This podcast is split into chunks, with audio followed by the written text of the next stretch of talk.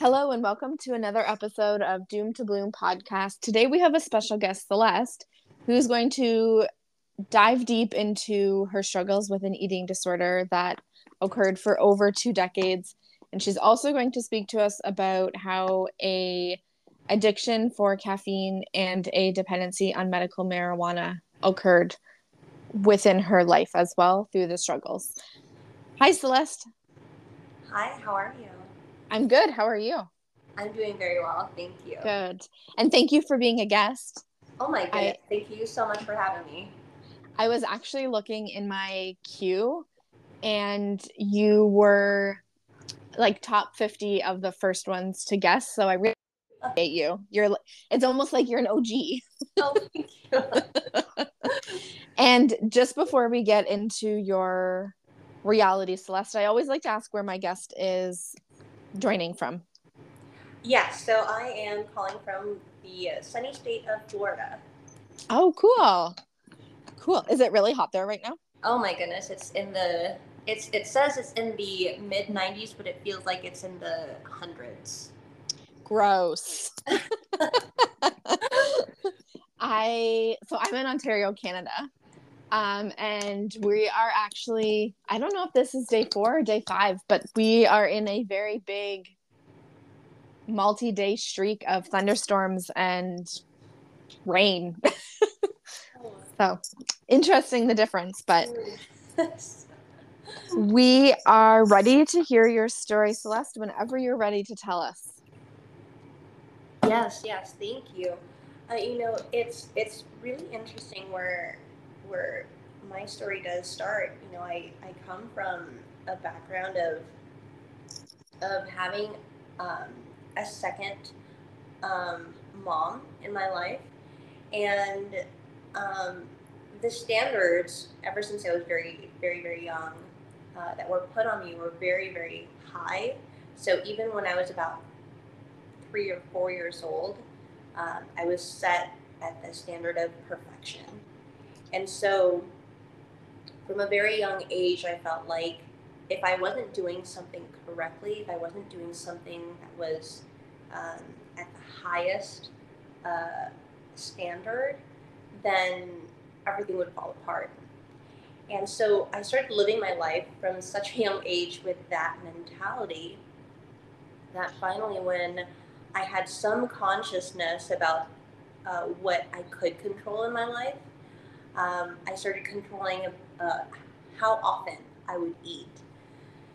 And so I think it was about maybe 11 or 12 years old when I started realizing, oh, wait, I can probably control when I eat. And so that in turn made me made me start developing this habit of only eating when I was hungry. And I would only be hungry if I in my perspective, if I had accomplished something or I had reached a goal. And so that made me develop this habit of eating only once every three to five days, as opposed to two to three times a day. And that habit just stayed with me for years and years until finally I started talking to my very first therapist. I think I was um, 14 or 15 years old and they said to me, um, you know, what you're doing is not healthy. And so I told my I told my dad, um, you know, I don't think I really like this therapist. It's not working for me. So I stopped. I, I stopped going to the therapist because I just refused to get out of the vehicle. And if I did get out of the vehicle, I would not go into her office. I would just stay in the hallway until my my time was up, and then go back downstairs and get back in the car to go home. And um, it wasn't until three therapists in my life and a few coaches and counselors that they finally said, you know, um, you are severely underweight. You are in your um, in your 20s. You're barely reaching 98 pounds, and uh, you have to do something. Um, and so for me, I said, okay, well, I'm not hungry. Like, give me something that will make me hungry. So I was prescribed medical marijuana. so I was so I would start taking um, marijuana in order to eat, and I would gorge myself, and I felt terrible after all of those times um, that I was I was forcing myself to eat. So I would I would either smoke or take um, of my prescription.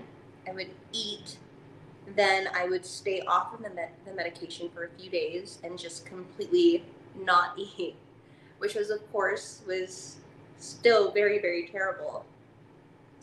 Um, and then at the same time, I realized that my energy was fluctuating, so I decided to start um, to start drinking coffee. And of course, everyone drinks coffee. It's not anything abnormal, but when you're someone like me who refuses to eat, who um, who just wants the energy to keep going, and is very um, career focused, um, I developed a habit of drinking four shots of espresso at 4 a.m. in the morning, getting to work at probably 8 a.m., drinking another four shots of espresso, um, hitting lunchtime and getting um, probably a can of Monster or another energy drink, hitting 2 p.m. and getting a bottle of coffee, hitting 4 p.m., getting another bottle of coffee or another can of energy drink, and then ending my day probably 7 p.m. to go home with another can of energy drink, and then doing whatever I needed to do at night um, and go to bed. And that was my entire day of, of intake.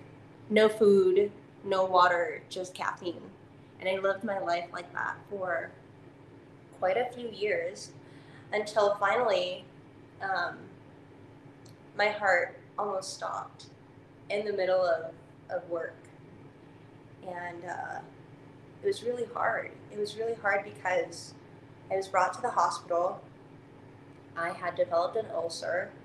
Um, they had to completely detoxed me from all the drugs that I had in my body.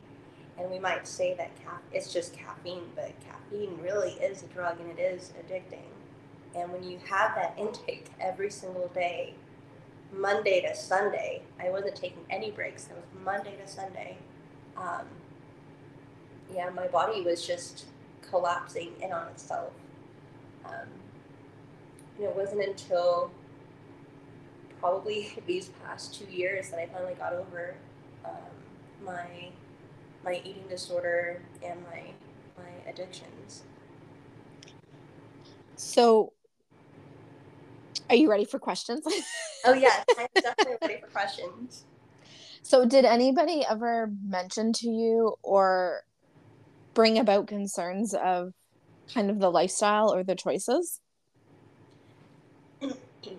That's a great question. Um, I had a few friends who would ask me why I was just, you know, drinking coffee when we would go out and eat, or why I was just, you know, just sitting there and probably just picking at the french fries that were in the middle of the table. I would never really order food for myself. And if I did order food for myself, I would barely eat um, a quarter of what was on my plate. Um, and so my friends would always say, well, you should at least take home your leftovers. So I would take it, I would take it to go, my, my food to go, but I would always end up giving it away anyway. So I wouldn't even eat the leftovers. Um, and then finally, there were some friends who said, you know, you look like you look like you've lost weight, and you shouldn't be losing weight. And um, it wasn't until my partner, my current partner, said to me, you know, Celeste, you have to do something because you're you're extremely underweight. You look like you look like you might be really sick.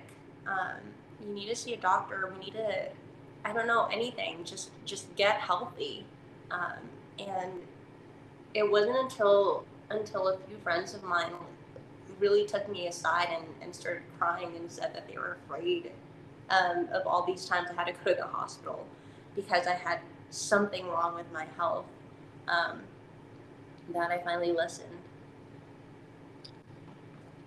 And you say that you are in recovery now these last few years? Yes, I am. Thank goodness. I mean, I, I before I ask more questions, I want to give you a huge kudos for that. Um, I can also share that I struggled with anorexia as well for several years, and I I know the demons and the the thoughts and the constant need for perfection and all of that. So I totally understand. And kudos to you because it's not something that's easy to overcome at all. Oh, thank you. Thank you. and so, in talking about, you know, your partner mentioned they were concerned and your friends mentioned they were concerned. How did how did the steps to healing and recovery start for you? Um you know, when I finally accepted it, I was uh, I was still in this procrastination phase. I was doing a lot of research, trying to see, trying to find out who to go to where I felt like I would feel comfortable enough to open up um, to whoever I was talking to or whoever I was getting help from.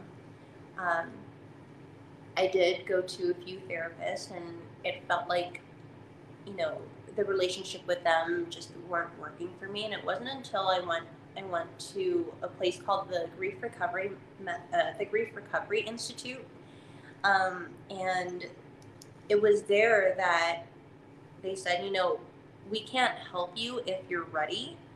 So unless you're ready to to accept that you know there are things in your past that you have to address, then come back and talk to us. And it was after that conversation that I kind of that I kind of reflected on all my previous conversations with everyone else. And I finally realized the you know, it it was because they showed a bit of indifference and made me truly decide for myself um, that that this is within my control too. It wasn't just any other doctor or counselor or therapist or whatever who were saying, no, you need to come and talk to me.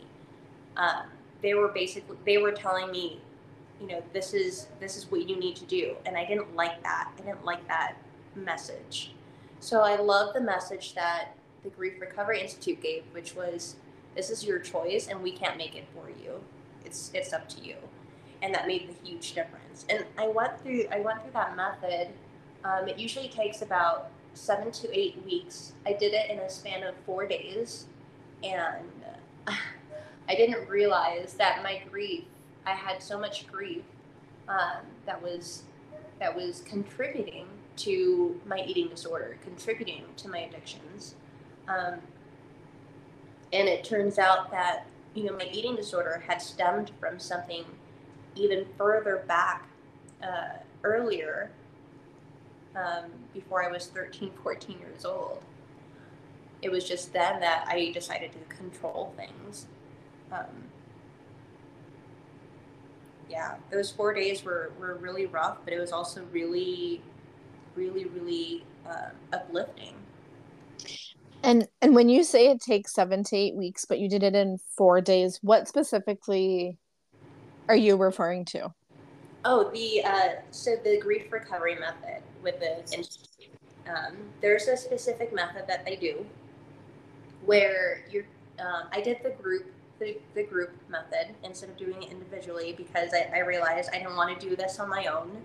Um, so, in front of a, a, few strangers, I opened my heart out. Um, I exposed everything that I had kept hidden away from the entire world, and uh, excuse me, and um, yeah, I, I talked about you know things that happened in my past, things that have continued to affect me. Um, I talked about the situations where I wish I could ask for forgiveness, and and the situations where I wish I, you know, I I could forgive someone, and then I eventually found completeness within those four days. Wow.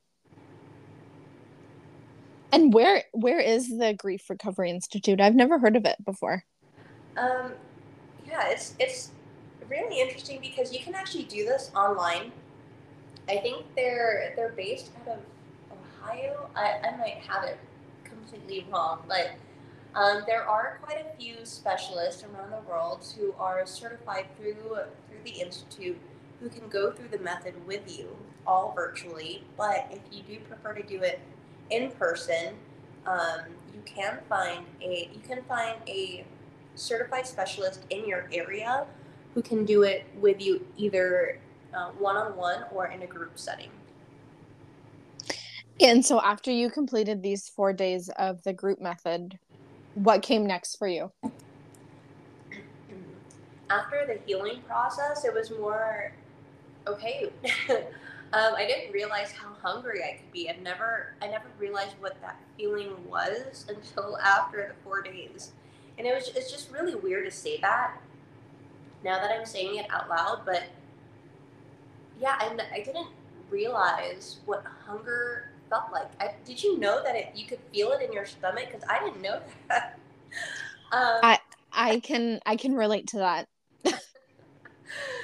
it's it's such a crazy feeling. It it really is, and it, it I I truly don't think that people will understand that until and I pray that they never do, but I don't think people would understand that unless they've experienced it. Yes. Um, to anyone listening, I really hope you don't you don't have this experience, but it's like it's that feeling of finally being able to you know wake up in the morning and actually feel rested never knowing mm-hmm. what what rest truly meant for your entire life. That's what it feels like. But even that, I feel like I, th- I feel like that description doesn't necessarily do it justice for the a- for the actual like internal feelings. You know what I mean? Oh gosh, yes. and so after those four days, how did you continue kind of your recovery healing journey? Oh, it was um it was a process for me. You know, after the healing, it's it's a process of okay, now now what? Um, I actually started taking up cooking because I don't cook, or I never used to cook. Um, and I realized, wow, um, I can actually start eating now. So I can I can instead of controlling how often I eat, I can control what I put into my body. And so, I love that. Yeah, it was a, it was a, a, truly mind like it was a true mind shift for me from going from you know if I do have to eat, I can probably spend um, a few minutes going going to McDonald's or something, um, to okay if if I'm going to eat, I'm going to make sure it's sustainable for my health, for my body, and for my partner and his lifestyle too. So you know, I, I would actually spend time and go to the grocery store and actually choose good ingredients. I would spend time on, you know, really prepping the food and making sure, you know, even a refrigerator looked a lot better after those four days. It, it was just, it was just crazy. And after, after I started making those small adjustments in the kitchen, I started realizing, well, if I can make those adjustments in the kitchen, what other adjustments can I make in the rest of my life? I don't have to drink caffeine anymore. I don't have to to depend on my prescription anymore. So, you know, I I haven't touched coffee in in oh man, it's been five years. I haven't touched coffee in five years. Um, I haven't had my prescription in almost a year and a half. Um, and yeah, it's just it's just been amazing. My I feel like I can actually feel the sunshine and it hit my skin when I go out now. What what did the process look like or what did you kind of substitute the caffeine and prescription for or did you substitute it with anything? Honestly, I realized I could get everything I needed from water. as um as as boring as that might sound, all you really need is um, maybe five, like 500 ml of, of water in the morning right when you wake up in that first hour and you're pretty much energized for your morning. You don't really need coffee or caffeine. Um, and then if you're hungry or i realize like if you know if i'm hungry i can just eat something as small as maybe a handful of, of blueberries or a handful of nuts or i, I started buying dates um, and I would eat dates with um, some prosciutto or bresaola, uh, at home um, and share that with my partner. Um, and then, you know, I started, I no longer felt the anxiety that I used to get from caffeine. So, you know, I, I think that in itself was already a big plus for me. Um, and then walking out in the mornings. Um, I'm not a huge morning person, but I do love nature, and, and we have this huge park um, right in front of our building. So I'll go and take a walk, maybe a 20 minute walk around the park, see the see the marina that's right next to the park, um, and then and then that really wakes me up too. How did your partner kind of respond to your new your new journey? Oh my gosh, he's been he is he is the loveliest person in the whole world. He has been so supportive. He honestly, I don't think I've seen him any happier since after my healing journey. Um, he's been a lot more playful. He's been he's been a lot more um, a lot more positive. I think it. I, I didn't realize how much um, my negative energy was rubbing off on him, and how much I was putting him through. And bless his heart, he stayed with me through all that thickness.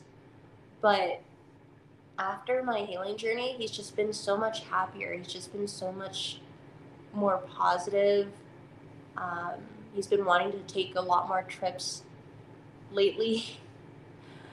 yeah, he's just he's just been a lot better.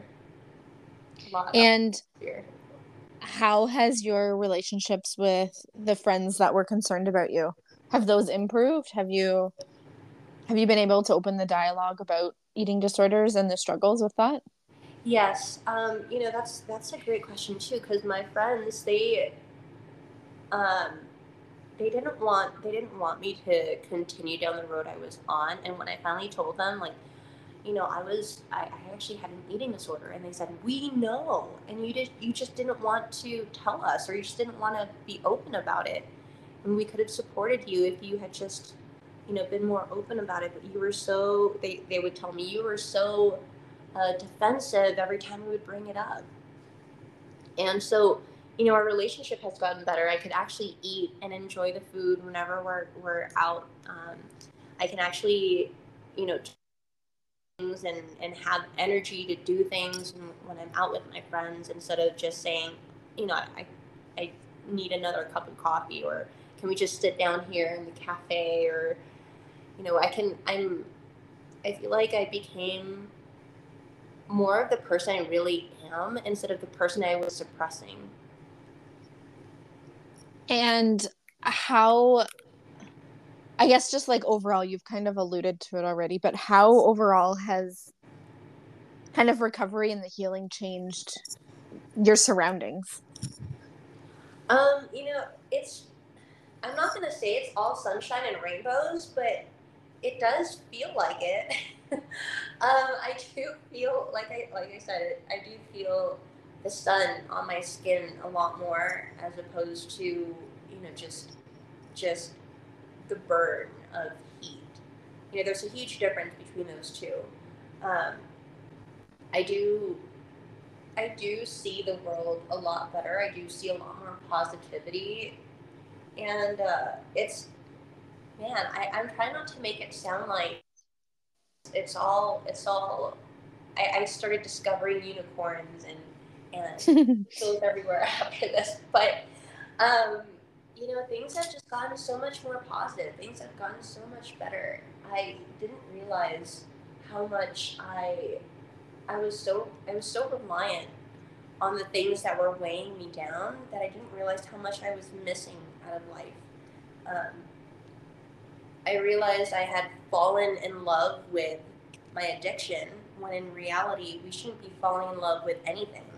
We should be rising in love, right? We should rise and grow. And when I realized that these that my eating disorder and my addictions were holding me down, I decided to let it go and decided to really grow, um, grow my perspective, grow my my relationships, grow who I was. Um, I started to self reflect more. I started to um, to meet new people and, and explore the world around me. And I realized I was missing out on a lot of things because I had chosen to chain myself to to these things that were holding me back. And when I made the decision to no longer allow that to happen, um, you know, there's there's a new spot on the on my life's journey. There's a new spot on that map of my life's journey that I can visit, and it's just waiting for me to visit it. And when you say that it's not all rainbows and sunshines and that you saw unicorns, what does the not so rainbows and sunshine side look like? Um, so you know, people talk about good days and bad days. Um, I think my perspective really changed into it's not it's not that there are bad days, it's more that there are days of feedback, right? Um, that's where my my perspective has shifted. Um, so it's it's more it's more, you know, those days that you might feel like it's cloudy. What feedback would you get from that? It would be, you know, bring an umbrella. So on those days where it feels like it's it feels like you know it's not really going your way it's more an opportunity for for me at least to to look at it and say okay well that didn't go the way i planned but at least this this thing happened today you know this positive thing happened today and if a day like this happens again then i'll be ready for it because i know what happened and i know what to prepare for and um, you know I, I know how to i know how to gain something from it. Do you ever struggle with some of the mindset struggles that were associated with the eating disorder? Or do you ever have some of the tendencies come back? Um, you know, that's a that's an interesting question. When hmm, when I think about it, the, the tendency to stop eating um, honestly, sometimes I, I might forget to eat. Um, I have to be honest, I do forget to eat sometimes, but then my, my body stops me and actually gives me that hunger again. And I, I think I mentioned this earlier, you know, I never really felt what hunger was um, until my healing process. And so when my body makes makes me feel that hunger, it that hunger, it'll usually be at around two or two thirty in the afternoon, and I'll have to remind myself, oh, you forgot lunch. You gotta go eat something. Um, so yes, there are times where I might forget, but once I remember or once my body reminds me, I'll go ahead and, and grab something to eat and sustain my body. And what what is your relationship now like with body image? I know when I struggled with the eating disorder, that was I mean, alongside you with the pers- the perfection ideals, but I also just really struggled with my body image and never felt like I was thin enough or pretty enough or smart enough or so I thought I could control the eating and that would in turn change all the things that I thought I wasn't enough. But what was your your perspective on that? Um, so me, it was a matter of okay, um, I am now in this healing process, now it's a matter of what body type do I have? If I can't be like everyone else, what body type do I have? So I started doing more research um, into body types. I found out that I am a petite pear shape.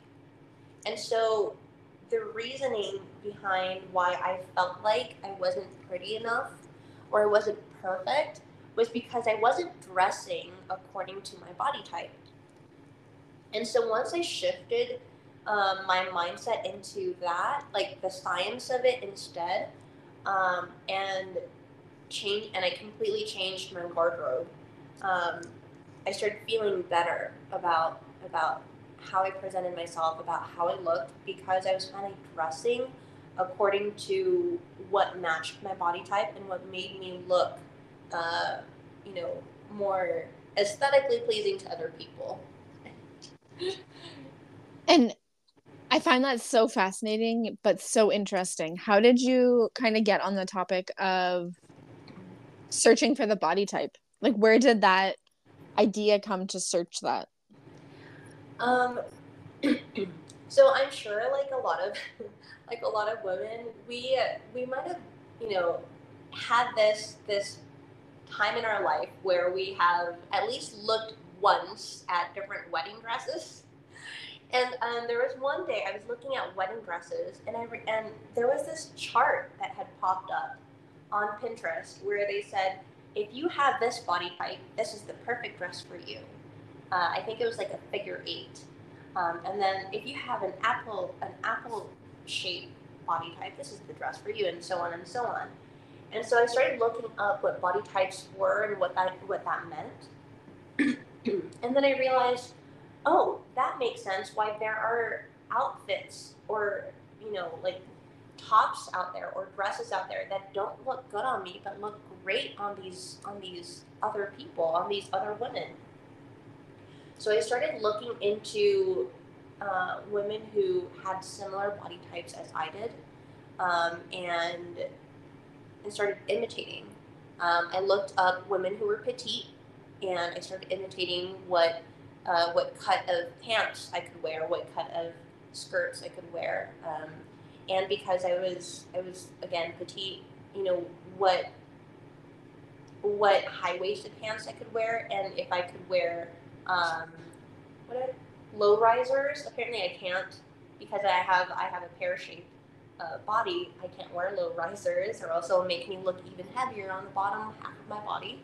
Um, but once I started realizing, okay, it's all about it's all about um, lines and angles when you when you start looking at the lines and angles of things, it's about um, evening things out. So for me, I know I can't wear I, I can't wear clothing that are that is um, loose. Uh, I can't wear a loose top and a loose bottom. I can wear um, one t- one tight piece of clothing, and then the other piece of clothing has to be loose um, in order to look proportionately uh, equal or aesthetic. Interesting. And so I'm super curious now about this. is it just as simple as a Google search or is there like a better a better way to go about that instead of just like a random Google search? Um yeah, so um I think I think one Google searches are great because you want to know what your body type is. Um and then on, I think on Instagram and on YouTube, there are people, there are um, stylists who are actually very, very good when it comes to um, looking for pieces of clothing that match your body type. Not just, you know, because there are stylists who will talk about who will talk about, you know, this is a great piece of clothing, but a great stylist will take a look at your body type. They'll talk about it and what, what pieces of clothing are that would match you. Then at the same time, you also want to look at your skin tone. If you have a warm or a cool or neutral skin tone, so you can also look at what colors would look good on you.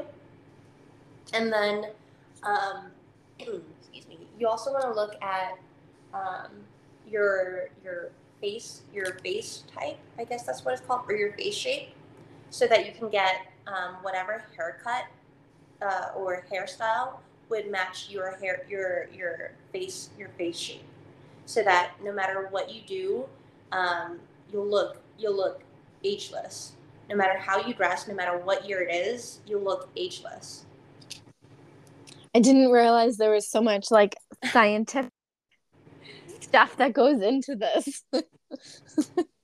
oh yes, I did a lot of research. Um, yeah, but it was just Google searching. It was um, it was a lot of YouTubing and Instagram searches for for stylists, um, as well as you know, um, what's it? I think it's called color shading or color coordinating, and um, that's why there's a there's a, there's a reason why there are sunglasses that fit for some people and and it won't fit for others because of that face shape as well. So that's another way um, to make sure you look you look great no matter what you're wearing because you're just wearing you know whatever your your shape uh, is is proportionate to. Interesting. Well, I'm gonna have to check that out now. do you do you have any other, I guess, kind of words of wisdom or words of I don't, I kind of hesitate to say advice, but words of wisdom or words of encouragement or support for, for anybody that may kind of still be in their addiction, whatever that may look like, or in an eating disorder uh, struggle, or just kind of in recovery from their eating disorder? Yes, yes. Oh, thank you. Um, yes, first, you are not alone. Um, you know when you're when you're going through whatever you're going through it's very very important to know that you're not doing this on your own there are people who love you there are people who want to help you it's it's just a matter of them waiting for you to ask for that help or to ask for that support um, and then second is the truth does not set you free you might know that you are struggling, you might know that you're going through something, but unless you act on it, nothing is going to change. So, when you know the truth, when you have that information, make sure that you know you have the energy and, and you have the energy within yourself and you have the will um, to continue to love yourself and put the action behind it so that something positive comes from it. And that's all I really have to share. It's amazing.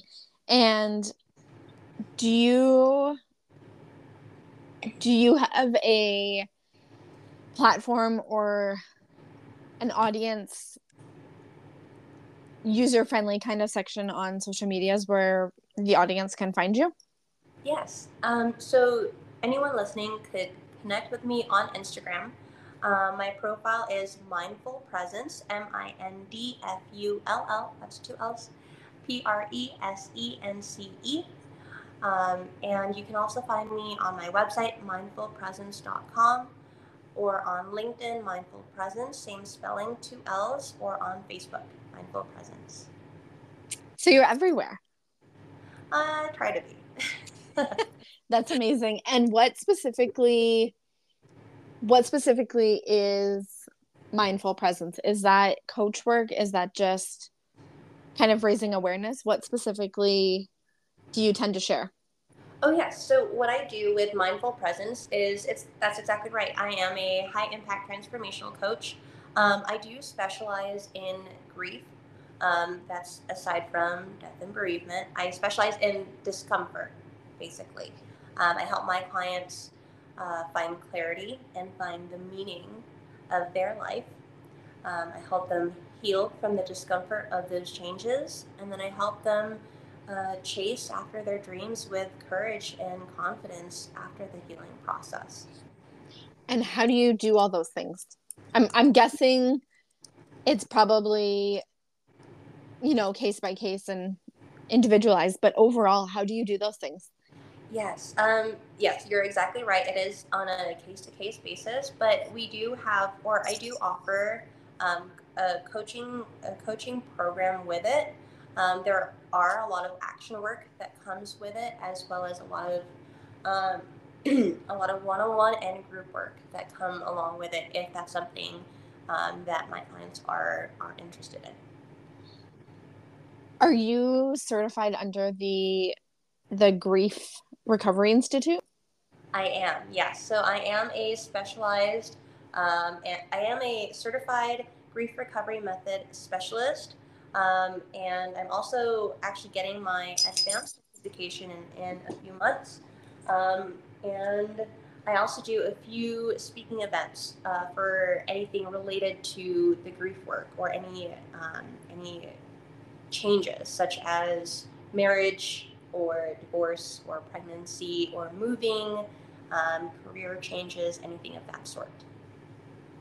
Wow, that sounds incredible. Thank you. See, you're just making waves after the struggles. I really hope so. Um, you know, it, it, really does. It, it really does um, make a difference when when there are people like you, Jacqueline, who you know provide the whole ocean for people like us to just like make a small drop in your in your bed of water. Well, I I very strongly feel like you did not just make a drop. You made a very big wave. in the best way. In the best way. thank you. Thank you. I wanted to thank you, Celeste, for being a guest. Um, I know you said this kind of throughout, directly and indirectly, how how real and raw the struggle is, and kind of how you're how when you're in it, you're definitely in it, but the the difference it makes in life when you can get to the other side is incredible, as you've shown us. And so I wanted to thank you for just being open and real and raw, sharing your story and kind of giving, I would consider them to be tips on how to navigate body image and kind of your self esteem on working with the body that you have. And so I just wanted to thank you thank you. Thank you so much for, you know, just for giving me a platform and listening to me and just giving me the space to to share my story. Amazing. And for the listeners, go follow Celeste. I already do, but everybody else go follow. And Celeste and to my listeners, I want to let you know that I'm sending you lots of love and lots of light.